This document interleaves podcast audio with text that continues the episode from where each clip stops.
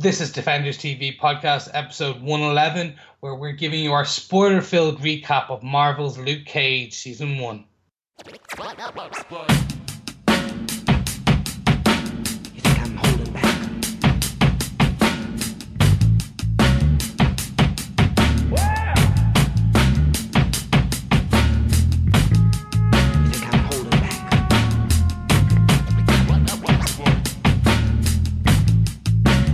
out to save you.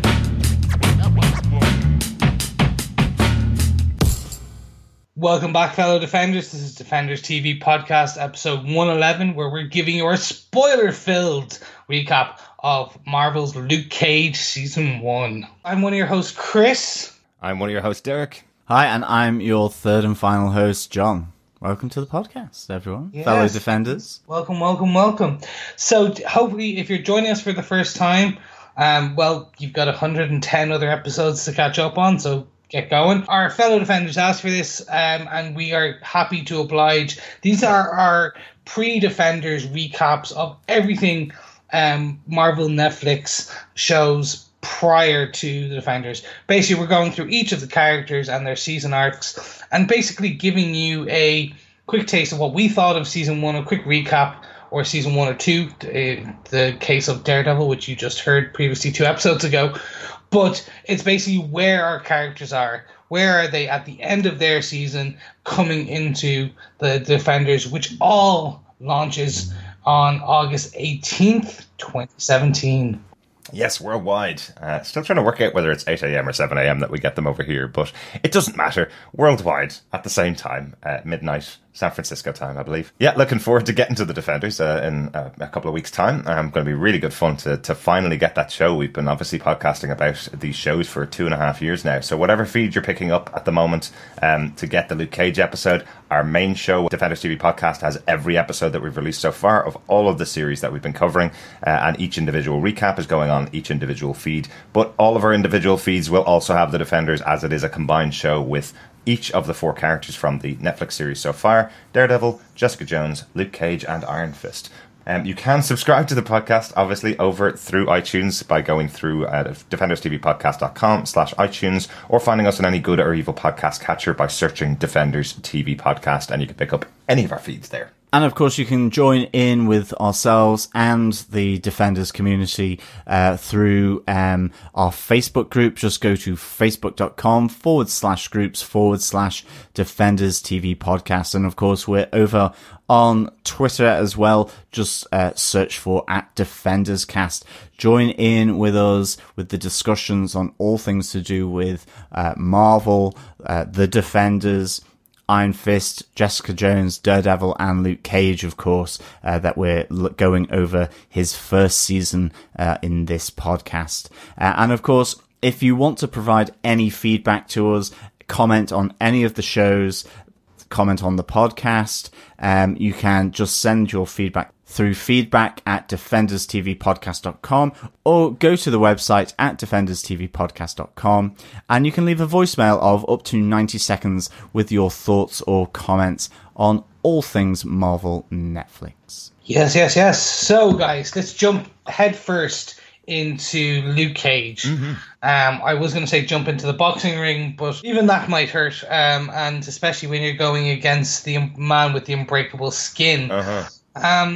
So, I kind of, for the listeners here, what we're going to do is quickly talk about the showrunner, the directors, the kind of the guys who brought this all together. We're going to give a quick season synopsis of what everything kind of happened. We'll discuss some of those points. We'll discuss the main themes of what we liked and didn't like across this season. And then topping it all off at where our characters are at the end. Basically, where is Luke? Where are the supporting characters as we come into August 18th and they all show back up on our screens? Mm-hmm. So this was an interesting series, guys, wasn't it? Yeah, absolutely. This was so different from what we had previously gotten with the Marvel Netflix shows. Yeah, absolutely. And also, Luke Cage was another backdoor pilot, similar to what we talked about with the Daredevil show, where it was heavily focused on Punisher. He actually appeared in Jessica Jones and had quite a significant role throughout Jessica Jones, and then got his own show afterwards. But what's fascinating about this, I don't think we can start talking about the show at all without talking about the showrunner. More than any of the other showrunners, Cheo Hodari Coker, who ran Luke Cage, really put a stamp on this show and made this show completely his own. He comes from a music background. He's a music journalist who'd done Southland, the TV show. He'd done a bit of that before. This was his own show, and it really felt like this was a show defined by its music and by its situation in Harlem. Absolutely. He really did add some amazing music to the shows that resonated with the themes and with the place of Luke Cage and in Harlem. Absolutely. Everything from choosing the titles of each episode from Gang Starr songs that were all out through the 90s, everything from that to a moment with having artists standing on stage singing songs in the central club location throughout Luke Cage. It just seemed infused by music, and that's what a lot of people say Harlem is like. It's just a place infused with music, so absolutely the right person to run the show.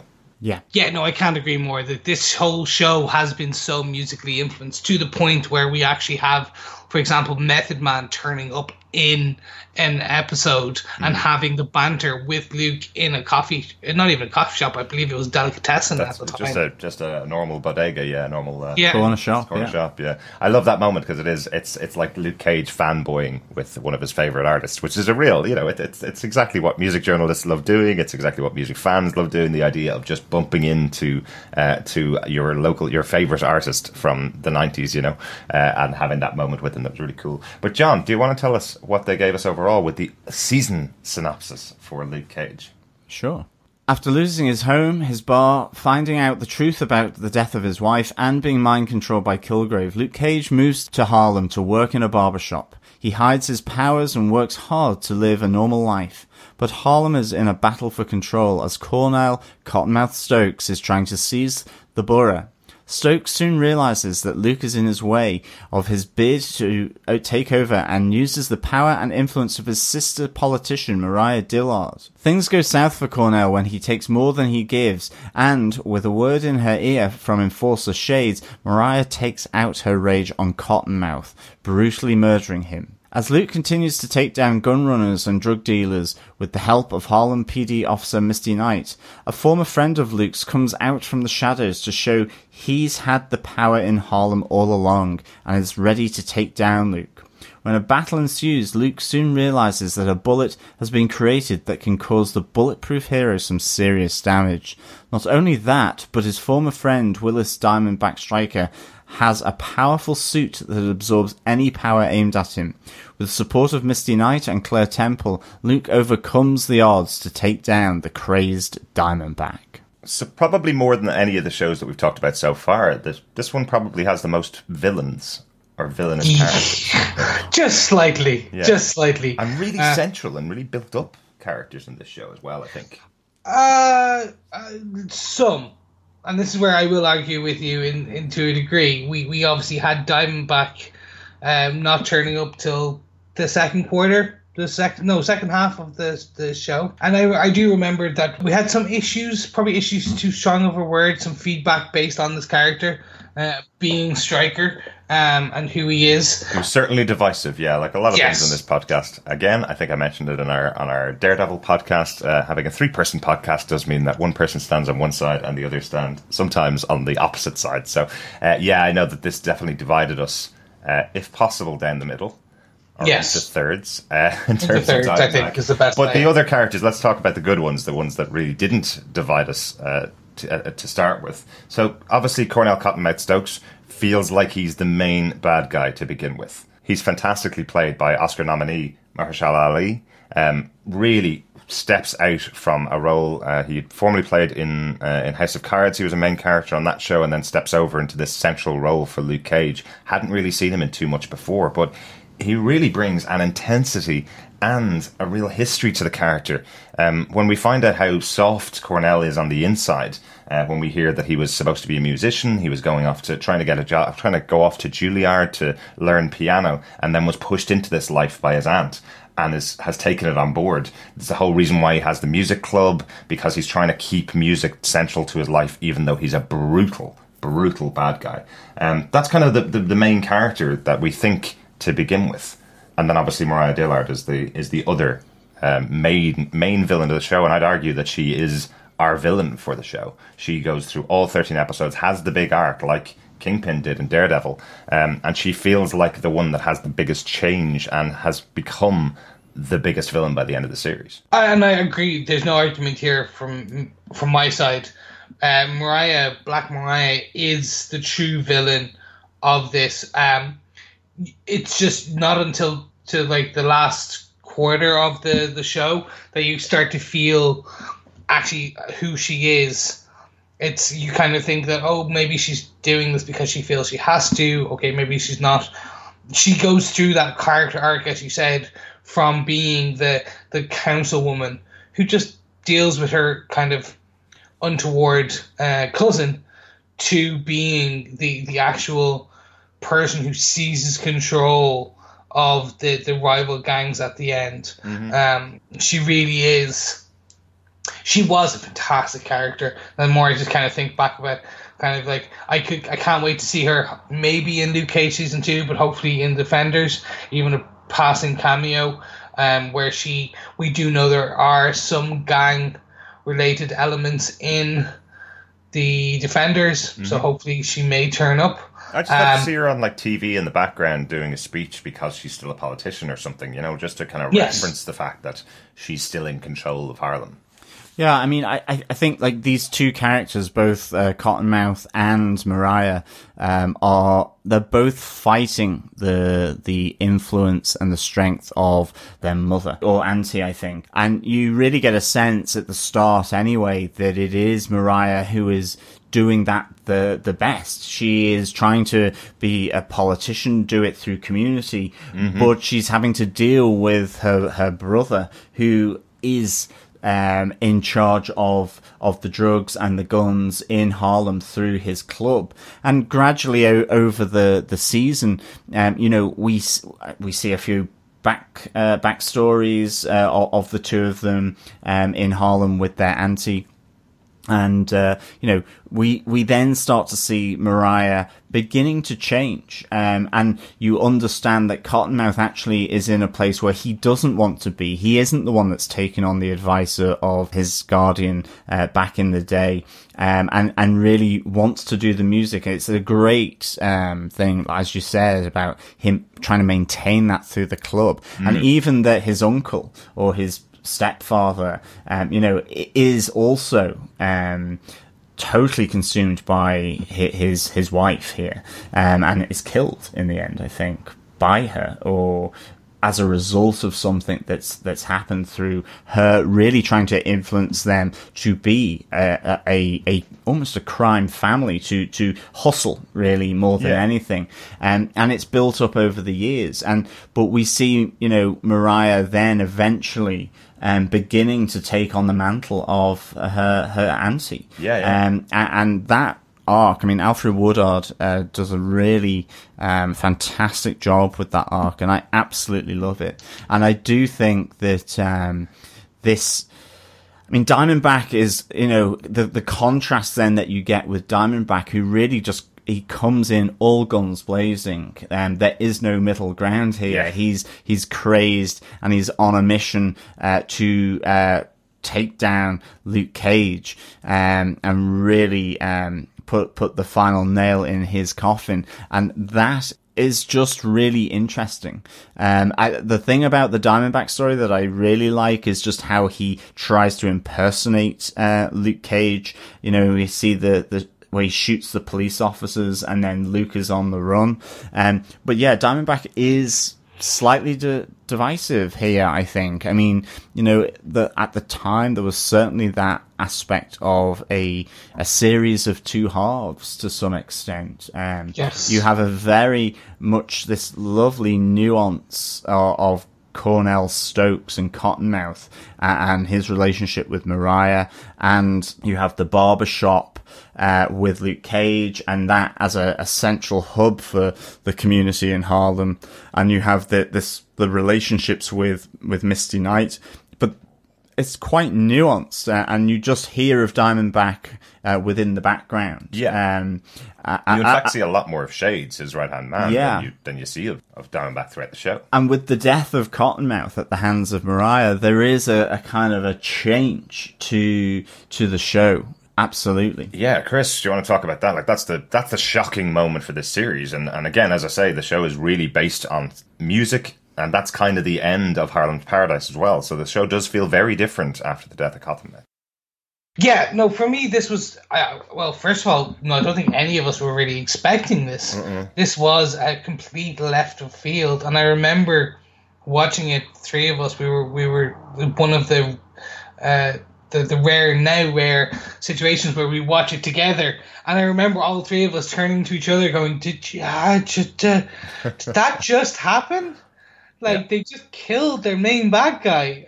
Okay, so maybe it wasn't their main bad guy, which is really interesting. And I think it basically was Cheo Coker kind of putting his, as you said, his stamp on this, but he was planting his flag going, hey, everything you know and you think you know about the show... it's not. Yeah. And this is not the show you think it is. This is not the characters you think it is. This is not the main antagonist you think it is. Absolutely. And I love the fact that he, again, continues to divert attention away from Mariah Dillard. Like any good politician, she's hiding the fact that she is the big villain. So when Cornell dies, everybody's focused. And I remember seeing their feedback. I remember hearing other people comment on the show. And they moved from Cornell Stokes to Diamondback and went, oh, Diamondback must be the bad guy. We talked about it a bit as well as we went through the last couple of episodes, and we were kind of moving on to, oh, well, wait till Diamondback comes in. There must be a reason why he's hidden. Maybe it's a huge famous actor that's going to be coming in the show that we don't know about. And meanwhile, Mariah is building up in the background the whole time. I loved that. I thought it was a great concept for the series. Keep her in the background, give her more and more of the what she craves, which is the power, and then just bring in an enemy for Luke Cage, and you can then go and take over the city. I thought that was a lovely touch. Yeah, it's very much hindsight is 2020. Uh-huh. Looking back on it now, I can see clearly what they were doing, building Mariah the way she was, and building her into this villain that will go across the next season or potentially Defenders. Mm-hmm. But at the time, I know we were very much okay. Where's Diamondback? Who is he going to be? Because we had this preconceived notion of what had happened with Daredevil and Kingpin. Yeah. But I want to take us on a slightly different tact. I want to bring us to Miss Knight. Absolutely. Yeah. Like I remember like so much of loving this character, especially now, again, looking back on it, how that one scene where she is explaining, or with the other fellow, uniformed police officers, how hard it is to be a police officer in a world where people are superpowered now, where there is the Avengers, where you have Iron Man and Luke Cage. Mm-hmm. Like, I remember that scene. That's still such an amazing thing. Yeah. And I want to discuss that, but the one thing I do want to remind people is she still has both arms at the moment, which is really interesting. But they really played at that towards the end of the season. I really love the character. Mr. Knight is a cool as hell character.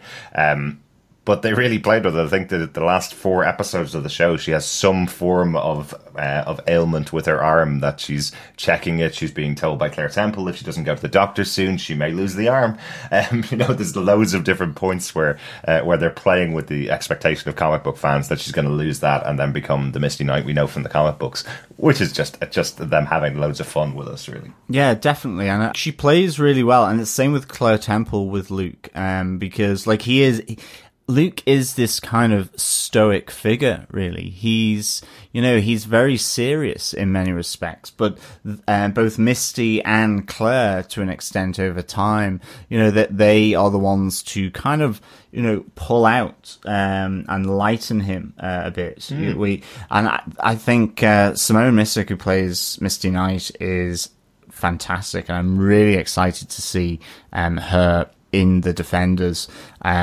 And obviously Claire Temple is reprising her role and character in her through line between all of the different series. Mm-hmm. It focuses on Claire and Luke protecting her very much here. Yeah, we definitely got more of Claire Temple as a character in this show.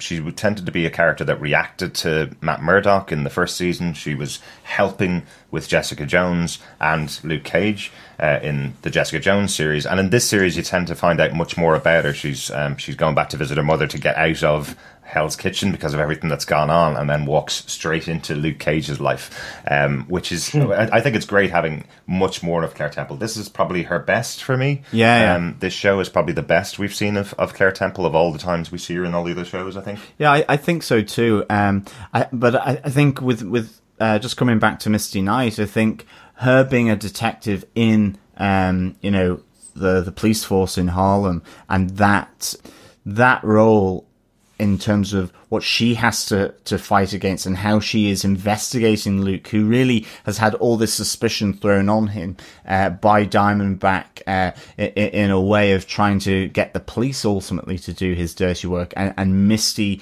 sort of, realizing it's not that simple. And I think that's a really important kind of through line here of her as a police officer and detective in the Harlem police force, working with there's Bailey, yeah, the forensics guy, yeah, played by Justin Swain, who we got to interview actually. Yeah, absolutely. Really, yeah. There's Scarf, obviously, who's the double dealer, mm-hmm, as well, and her having to deal with that kind of betrayal. So I'm really looking forward to, as I say, to seeing her in The Defenders. Obviously, there are Daughters of Dragons being posited as a possibility with Colleen Wing. So, and she has been confirmed for season 2 of Iron Fist, yeah, working with Colleen Wing. So that's pretty cool. Yeah. Again, with Misty, I remember kind of seeing Simone Missick and having a complete man crush on this woman.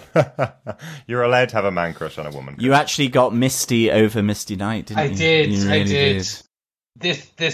The character Simone Missick plays in this is just fantastic. I can't give it enough. There are some points where you're a bit like, come on now, Misty, get it together. You're letting things kind of spiral out of control. But again, we're introduced to the character across 13 episodes.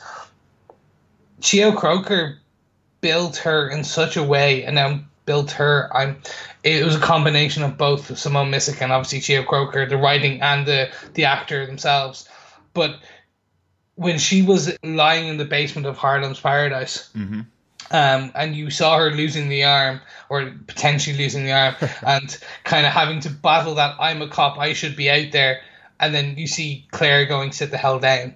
Like, that was the ultimate arc of when she even lets Luke go towards the end and then arrests Luke. Yeah. Like, you see this huge arc remember in the very first or second episode where she sleeps with Luke. Mm-hmm. And that was like, we were like, whoa, what just happened here? Like, you're cheating on Danny's woman. Well, Danny's not even in the picture yet, so I suppose it's okay. It was very interesting. Yeah. And a great character. I just love that idea that just like anybody else who meets at a bar, they end off sleeping together, and then it just happens that this is Luke Cage, and that's a really important character for the rest of Misty. Yeah, absolutely. The other thing is we do get some flashback to Luke's time in prison and his genesis into the bulletproof man of steel. Oh, that's not necessarily the right phrase I should be using, but the man with unbreakable skin. And there's a great little nod to the tiara and cuffs as well, which we get from this. We get introduced to Dr. Noah Bernstein, who, of course, we see making his way into Diamondback's hospital room at the end. So Diamondback, despite being beaten in the end by Luke, could be back. Mm-hmm. Yeah, with skin as hard as diamond as well. So this is really nice little through line. Again, with his wife as well, we see that relationship. So that was good to see that, I think, for Luke Cage, to get that perspective of him in prison, effectively sort of being trained up to be a boxer and a bruiser, and that really then influences his fighting style in and on the streets of Harlem. Yeah, I think they did a good job with the creation of Luke Cage, without a doubt, and I love the idea of his wife's story changing the more he looked back on it and the more he found out about her, the more you realise that there wasn't the connection between the two of them, that she was effectively playing him and trying to get into his life the whole time under instruction from other people. But Dr. Bernstein is a very important character. But Dr. Bernstein, excuse me, is another important character, because we talked about it on our Jessica Jones podcast, that Luke Cage comes back into Harlem with the flash drive that his wife had gotten and that Jessica retrieved after the death of Kilgrave. So we do find out more about this flash drive. This was really important throughout Jessica Jones, that this information existed. So what we find is that this flash drive didn't just contain the information about how Kilgrave came to be and the experiments that were happening on kids. It also contained the information about how to help Luke Cage and how he got his powers. So we're assuming that this is where Bernstein made a copy of the info from the flash drive. So we're assuming the reason that he comes in to Diamondback at the end of the series is because he has now discovered the way to recreate what's happened with Luke Cage. So Diamondback, as you say, could come back even more powerful the next time we see him, whether that be in Defenders or in Luke Cage Season 2. I'm kind of hoping they don't use Diamondback for Luke Cage Season 2. I'm hoping we do get a more secondary character with potentially some Diamondback. Maybe Diamondback comes in for one episode, knock the hell out, and then you kind of get you get Mariah and a secondary character. But it'll be interesting. Yeah. I suppose. Look, the one thing I kind of want to wrap things up and try to start moving towards where we ended the characters. Uh-huh. And I suppose the one thing we haven't really talked about is, well, we kind of skirted around, is Luke Cage. Mm-hmm. The actual transformation the character goes through in this series, from a man down on his luck, lost his bar, lost his wife, works in Pop's barbershop, to then having to understand that he has to be the defender of Harlem. He is the man that needs to right the wrongs of Harlem, and goes through that genesis, as kind of John said. What do you guys think of, like, Mike Coulter as Luke Cage? We'd seen him in Jessica Jones. We knew the type of character and the man he would play, but we kind of got a much deeper appreciation for it now. What do you guys think? Yeah, this show definitely added a lot more to the character of Luke Cage that we'd seen in the past. It's interesting to see him away from Jessica Jones, because in that show it was much more of how he's reacting to being in the life of Jessica Jones. This is him on his own, and we see a lot more of what Luke Cage is. I also think for the show itself, it was taking on a lot of huge themes. The idea of, we've said it on the podcast and got quite deep on it, but the idea of black culture in the US at the time, there was a lot of shootings happening, a lot of kids being shot by police officers. And you now have a black superhero who can't be hurt by bullets. They absolutely took that concept.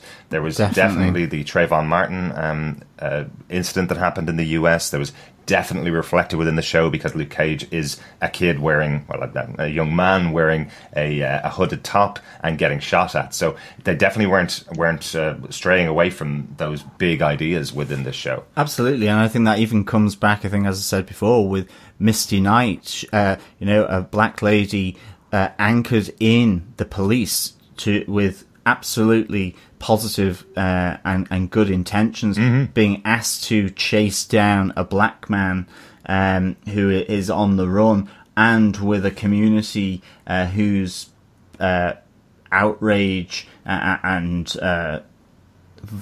voice is rising against the behaviour of the police. And I think that those two elements, in terms of seeing those both sides, as well as the community reaction, I think is massively important. And it was great that a comic book TV series, a superhero TV series, could bring these contemporary elements into it and really work it into the story. Absolutely. And one of the other elements that they brought in the themes of the show was the nature versus nurture question. The idea of Cornell versus Mariah. Mariah was being pushed towards a life of education.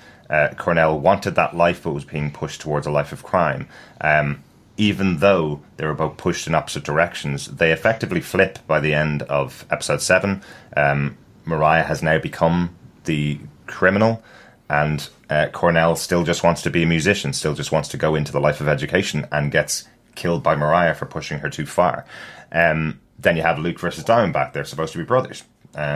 Paternal brothers. They're paternal brothers, exactly. There is the involvement of Luke's father, obviously. But yeah, going two completely opposite directions. Diamondback willing to rip apart and blow a hole in Harlem just to kill Luke Cage. Luke Cage rebuilding the city of Harlem after the attacks. You know, I did like those kind of contrasts between the characters throughout the show. Absolutely. That was quite cool. But let's close out the episode with where they are at the end of the season. Yeah.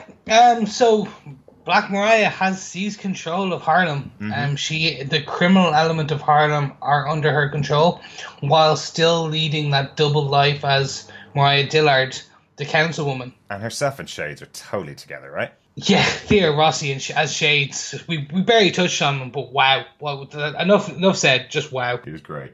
Yeah, and I think not only with Shades, and I remember when we were also wondering whether he had, lasers behind his eyes and his arm because he was wearing the shades, that he had some kind of superpower potentially that he was trying to hide and keep under wraps. But also Eric, Mariah's PA and sort of campaign lead, where he really is absolutely loyal to her and says, I will get these things done. Yeah, like a proper henchman. Yeah, real henchman. I loved that little conversation that they have in her house where he says, "Well, what do you want me to do? I'll arrange it." I think it's where Mariah looks to tail Misty Knight, I think, and that whole kind of storyline. Yeah, yeah. So that's another little thing that she's got her.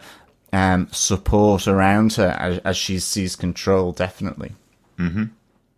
Our titular character is now back in the slammer at the end of this series, which is very unique. Shocking. Yeah. That was shocking. He saves the city of Harlem. He's surrounded by all of the people that we've met in the city from the start of the series, and then they the FBI guys, I think it is, come in and go, sorry, you broke out of prison. We need to bring you back. And the final scenes are of him driving through the city of Harlem as he's taken off back to prison again. Yeah. Yeah, which I don't think any of us would have expected. The part of this that I'm more interested in is how he gets out. How is he?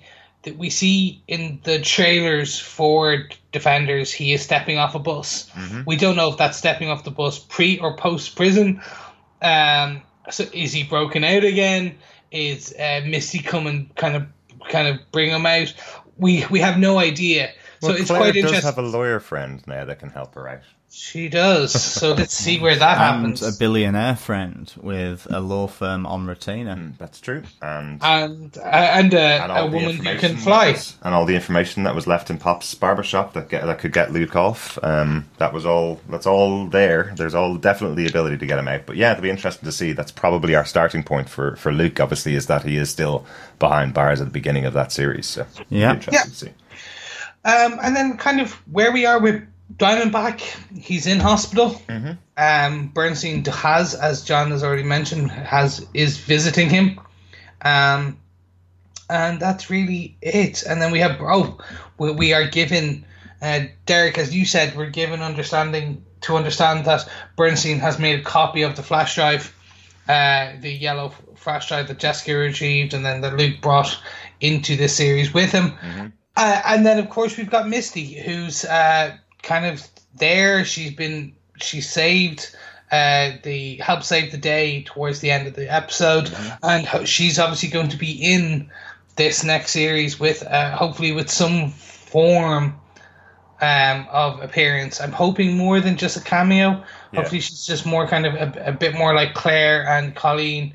We'll get a couple of scenes, more than just one scene with her in the Defenders. Yeah, and kind of the big thing with Misty is that she is at odds with the police force now after everything has gone on.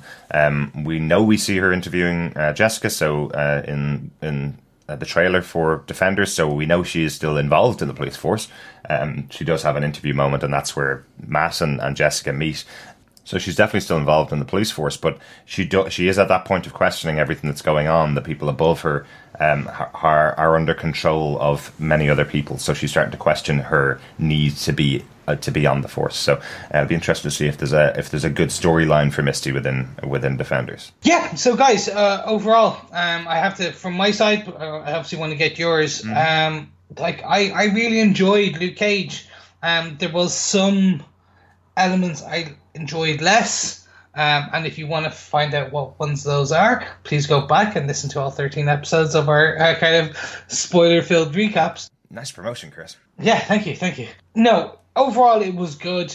I think potentially for me the larger thing with this show was the comment on society at this point at that point in time, that snapshot, while still telling a Marvel Netflix universe story, and a good one at that. Mm-hmm. There was some ups and downs, but we did finally get to see, as John said, the man himself in the tiara and bracelets looking like a damn fool. There you go. So what did you guys think? For me, this is a show about theme, without a doubt. The kind of the interesting thing, as I say, is a show run by a person who loves music so much, and it's all about theme, musical themes. But it is fascinating. There's so much stuff that's going on in the show. I think this is probably, of all of the shows, this is probably the slowest. It's the show that's more deliberately paced than any of the shows. I've heard a lot of comments from people, some of the listeners, who dropped off this series because they weren't able to. The pacing wasn't the same as other shows. We commented that it was the one show that didn't have huge cliffhangers at the end of every episode. But I really enjoyed it. Thinking back and looking back on episodes of this show, some of the characters that are in here are some of the best in the Marvel universe, and I've really enjoyed spending time with them over the series. And the music got me through so much. Just wonderful moments. Jordana on stage singing "Long Live the Chief," the perfect moment to encapsulate who the character of Cottonmouth is, done through music. It's fabulous. Really enjoyed the show. Yeah, I really enjoyed Luke Cage. I think primarily just as you say, Derek, the themes that run through it. But I just think those contrasts and swap overs between the likes of Cornell and Mariah. I absolutely loved Cottonmouth. I loved his kind of fairly tragic story, and then obviously getting killed by his own sister. And I just think them swapping roles. I think Luke is as this stoic hero who is finding his way. He's been through a lot. And the reveal of his wife through his memories, working with Dr. Noah Bernstein. It's a real cutting moment for Luke as he, the lovey-dovey element of what he thought between him and his wife really starts to come into focus. There are a few moments I think for me were, I think because of just the pacing of it, to begin with, up to probably episode 8 or 9, and then just the sheer crazy chaoticness of Diamondback coming in. It felt a little jarring, that I think initially, like he was very much over the top, which felt at odds with what the show had delivered up till that point. But I mean, still, you cannot take away just how quality this entire series was, I really enjoyed it. So there you have it, fellow Defenders. That has been our recap of season 1 of Luke Cage, and where we think, what we thought of the episode, and more where we think the characters are going to end up coming into the Defenders. Make sure you join us over at facebook.com/groups/Defenders TV Podcast, and you can follow along with us as we lead into August 18th, which is the Defenders at 7 or 8 a.m. GMT. We're not quite sure yet. We'll have that very soon. My phone is definitely telling me 8 a.m., but people keep telling me 7. I don't know why it is, but anyway. Well, we'll figure it out. There. Damn time zones. They're a menace. Daylight savings and all that jazz. And don't forget, we've got one more recap episode to go. We have Iron Fist, our recap of the 13-episode series coming up. That should be out next Friday, the 11th of August, 1 week before the premiere of Defenders on Netflix. Really enjoying going back through these recaps of the series. It's been really good to kind of get my head back into the position of all of these shows. Yeah, definitely. And of course, remember, please subscribe to the podcast. You can do so over on DefendersTVPodcast.com/iTunes for Apple Podcasts, or you can, of course, go to any other good podcast catcher and search for Defenders TV Podcast. Unlike my fellow defenders here on the podcast, I am not above bribery. So please, can I ask you to go spread the word, like, share, rate, review as much as you can on our podcast. Basically, the more that you kind of tell people about this, the more people learn about us. And we want to basically have an amazing Defenders discussion on the week of the 18th, so make sure that you kind of tell your friends, tell your mum. You never know, she may enjoy the Netflix show. Tell your dad, tell your sister, tell your brother. Don't tell babies, because I think that's kind of slightly too adult for that. But I don't mind brothers and sisters. Absolutely. Hell, even tell your dogs. Grandparents too. Yeah, grandparents, yeah. Uncles, aunties, first cousins, yes. All that kind of stuff. We do sometimes talk a lot of shit, but at least we got to use the swear jar. And thank you very much, fellow defenders, and we'll speak to you on Friday when we'll be looking back at Iron Fist. Yeah. I can't beat that. That's just perfect. Thank you very much. I'm one of your hosts, Chris, and I'll speak to you soon. Yeah, I'm off to go and get a haircut at Pop's Barber's Shop. Oh, Pop's isn't there anymore. No, thanks. But the barbershop is. Thanks so much for joining us. We'll talk to you again next time. Yeah, absolutely. Thank you so much for listening in, and we will speak with you next time. Bye. Snip, snip. What?